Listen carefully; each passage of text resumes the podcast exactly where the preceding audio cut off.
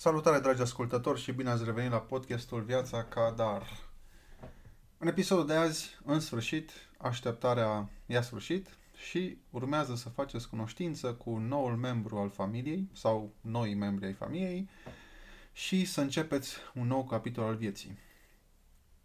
Fie că vă ia prin surprindere și soția vă anunță că trebuie să vă grăbiți la spital sau că trebuie să o luați să mergeți la spital, fie, cum am pățit și noi, veți merge la un control de rutină și în urma unei consultații vă va chema o asistentă să vedeți feciorul sau fica. De aceea este bine ca, mai ales în apropierea termenului, uh, orice vizită la spital să includă și bagajul aferent, iar pentru bărbați rămâne valabilă evitarea alcoolului ca să puteți să conduceți până la spital. Referitor la prezența în sala de naștere, pentru a vedea, fotografia, filma nașterea, este alegerea fiecăruia, dacă nu sunt restricții medicale. Uh, eu personal nu am avut în plan să asist, însă vă pot spune din experiența altor prieteni care au făcut-o că nu, nu recomandă. Ca să citez un prieten, uh, când a văzut copilul, uh, a zis că e urât ca un extraterestru și de ciudă a plecat și s-a îmbătat. Deci, stați liniștiți, așteptați și apoi puteți să și beți de bucurie. Majoritatea uh, doctorilor, mai ales în România, sunt uh, setați pe nașterea prin cezariană, care se pare că ar fi mai ușoară pentru ei și mai puține riscuri. Însă, pentru soție nu este chiar așa de simplu. Are de suferit din cauza anesteziei, iar uh, pe termen lung, tăietura operației pe lângă pansaj și curățat, în prima perioadă, se va transforma într-o cicatrice.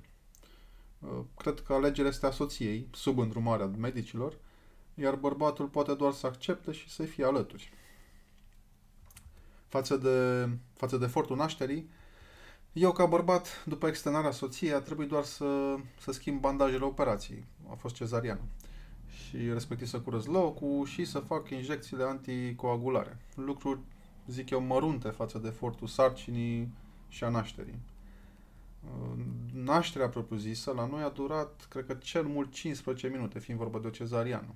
După care m-am trezit, eram, uh, m-a pus o asistentă să aștept în, uh, într-o cameră și m-am trezit cu o mogâldeață adusă într-un cuib, un fel de incuba, uh, așezat într-un incubator deschis și sincer m-am cam blocat puțin, adică sentimente așa incredibil, nu știu, uimitor, wow.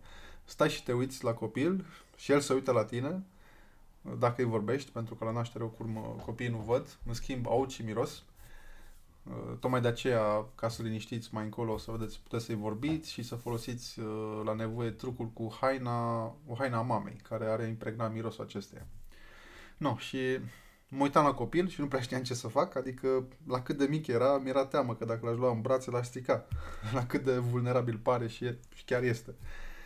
Um, nu. Felicitări! După acest moment memorabil, tocmai va crescut responsabilitatea. Acum, după câteva minute, stăteam acolo, mă rog, am făcut poze, vorbeam acolo, nici nu mai știu ce am spus. A venit asistenta, l-a luat și l-a dus în zona specială și ulterior alături de mamă, după ce și-a revenit din anestezie, că în prima fază mama va fi la ATI și va dura puțin până devine conștientă și își poate controla mișcările. Uh, m-am întâlnit cu juniorul, i-am făcut primele poze ca să trimit la toată familia și prietenii. Uh, am făcut poză și la apțipildu, e un apțipil lipit pe acel incubator unde scrie ora, kilogramele și nota primită, ca să le aveți stocate, că după aia sigur nu le mai țineți minte, dacă, dacă le vedeți.